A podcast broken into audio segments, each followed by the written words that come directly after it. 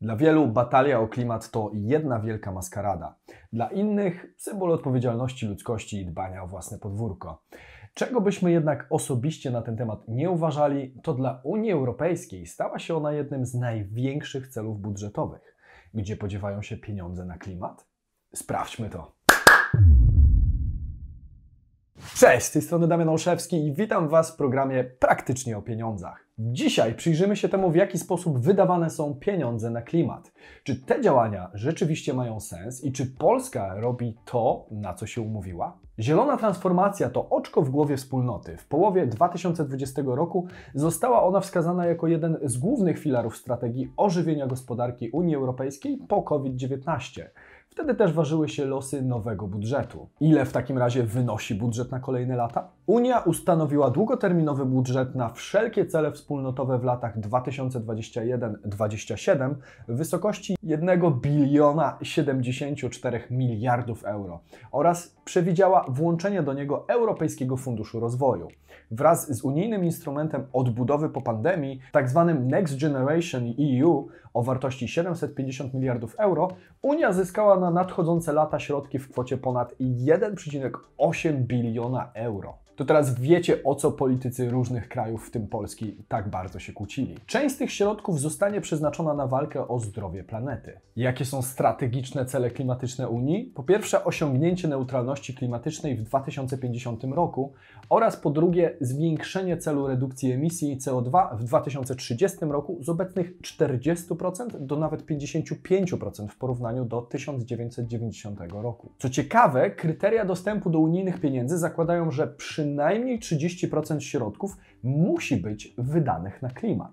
Inaczej pieniędzy nie otrzymamy. No właśnie, a jak Polska wydawała unijne pieniądze do tej pory? Zgodnie z założeniami zawartymi w umowie partnerstwa na lata 2014-2020, Polska przeznaczyła 20% środków na cele klimatyczne. Ogólna kwota w obecnej perspektywie wynosiła około 23 miliardy euro.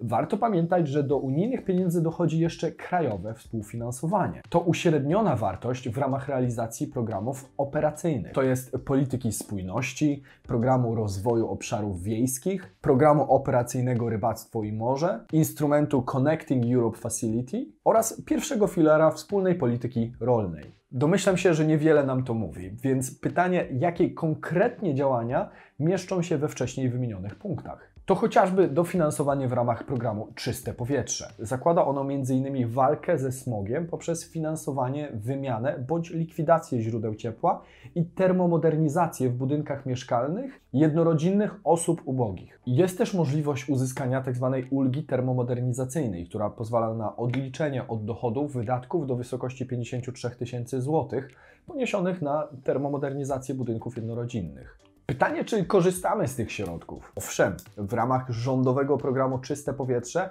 od początku jego funkcjonowania, czyli od 19 września 2018 roku, wpłynęło ponad 151 tysięcy wniosków na kwotę dofinansowania prawie 3,1 miliarda złotych. To całkiem sporo i widać, że angażujemy się w tą problematykę albo po prostu jak dają, to bierzemy. Czy z polskim powietrzem naprawdę jest aż tak źle? W miejscowościach na Śląsku i w Małopolsce poziom zanieczyszczeń jest przekraczany wielokrotnie, zarówno pod względem stężenia zanieczyszczeń w ciągu doby, jak i liczby dni z przekroczonymi normami jakości powietrza w ciągu roku. Kiedy w styczniu 2018 roku niemal cała Polska była pod płaszczem smogu, w Rybniku padł rekord. Stacja pomiarowa niedaleko Wojewódzkiego Szpitala Specjalistycznego wykazała przekroczenie dopuszczalnego maksymalnego stężenia pyłu za zawieszonego w powietrzu, tak zwanego PM10, o 3170%. Inny przykład to to, że Politechnika Wrocławska postanowiła sprawdzić, czy zmniejszony ruch samochodowy wywołany pandemią zmniejszy smog w mieście. Pomimo zmniejszonego ruchu w marcu i kwietniu, Poziom zanieczyszczenia powietrza był we Wrocławiu wyższy niż w ubiegłym roku. Pytanie zatem, skoro coś takiego dzieje się na zewnątrz, to co z powietrzem w naszych domach czy mieszkaniach? O tym, że smog przyczynia się do schorzeń płuc i chorób układu krążenia, słyszał już prawie każdy. Niestety mało osób zdaje sobie sprawę, że zła jakość powietrza w naszych domach również może mieć fatalne skutki dla zdrowia. W pomieszczeniach zamkniętych spędzamy 90% naszego życia, czyli kobieta 73,64 lat, a mężczyzna 66,6 lat. Powietrze wewnętrzne w budynkach zawiera te same składniki co powietrze zewnętrzne, atmosferyczne, czyli 78% azotu i 21% tlenu. Jednak w składzie pozostałego 1% mogą istnieć spore różnice. Na zewnątrz 0,03 do 0,04% stanowi dwutlenek węgla, para wodna i gazy szlachetne. Z kolei powietrze wewnętrzne według normy Pettenkofera może zawierać do 0,1% dwutlenku węgla.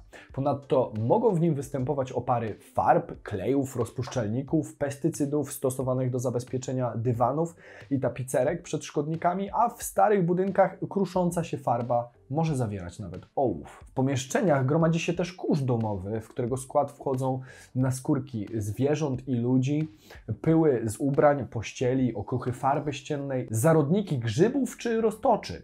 To wszystko ma wpływ na jakość powietrza, jaką oddychają wszyscy domownicy. Jak to się kończy? Ma to znaczący wpływ na to, jak się czujemy.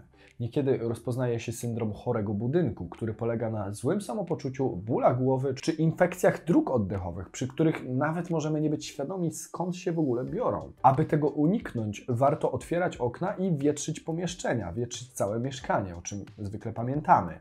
Biorąc jednak pod uwagę to, jaka jest jakość powietrza atmosferycznego w wielu miastach Polski, to trochę jakby z deszczu wpaść pod rynnę.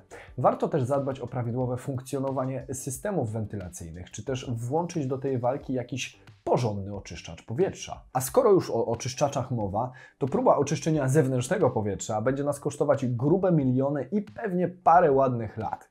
Podjęliśmy więc swego czasu decyzję z żoną, że zadbamy chociaż o mniej kosztowne bezpośrednie otoczenie. W ten sposób w naszym mieszkaniu zawitał oczyszczacz powietrza, który ma też funkcję nawilżania i chłodzenia, także przydaje się przez cały rok. Nasz model nazywa się Dyson Pure Humidify Plus Cool. No i co dla nas ważne, usuwa podobno 99,95% tych wszystkich roztoczy, pyłów, alergenów itd. Tak dla mnie to istotna sprawa, żeby wiedzieć, czym dokładnie oddycha mój syn i żona, zwłaszcza w czasie, gdy wszyscy siedzimy w domu.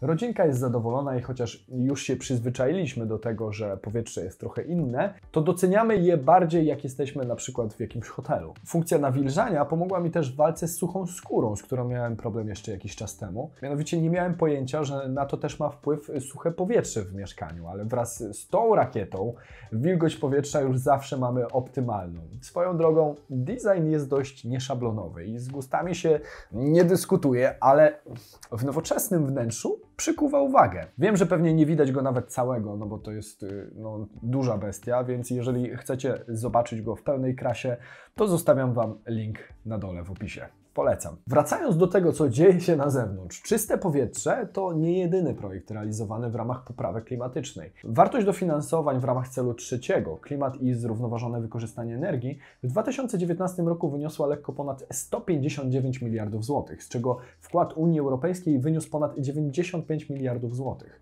Spośród nich zawarto umowy o dofinansowanie na kwotę 124,2 miliardy złotych, z czego wkład Unii Europejskiej to 73,6 miliarda. Jak idzie nam realizacja celów klimatycznych? Unijne pieniądze powinny przyczynić się do redukcji emisji CO2, wzrostu udziału odnawialnych źródeł energii i poprawy efektywności energetycznej, czyli celów pakietu energetyczno-klimatycznego, jakie Polska miała spełnić do 2020 roku.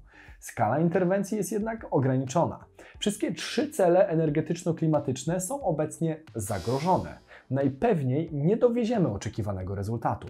W 2018 roku udział OZE w końcowym zużyciu energii brutto wyniósł w Polsce zaledwie 11,28%, co jest wynikiem gorszym niż w 2014 roku. Jest to też znacznie poniżej obowiązkowego dla Polski celu na 2020 rok, który wynosił 15%. Realizacja celu oszczędności energii nie wygląda lepiej. Cel zużycia energii pierwotnej 96,4 MTOE został przekroczony 3 lata temu.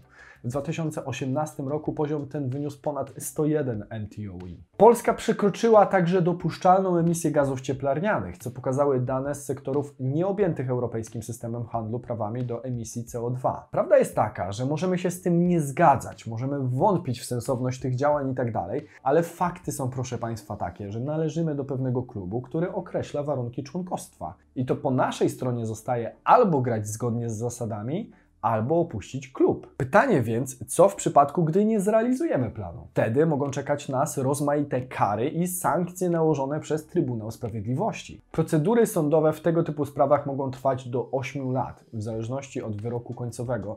Wszystkie kary opłacone z góry zostają przekazane do budżetu Unii Europejskiej oznaczone jako budżet pozostały. Polska to kraj, w którym nadal 70% energii pochodzi z węgla. W 2020 roku Polska apelowała nawet do Komisji Europejskiej o zniesienie opłat za emisję CO2. Ceny praw do emisji dwutlenku węgla z początkiem roku przebiły rekordowy poziom 34 euro za tonę.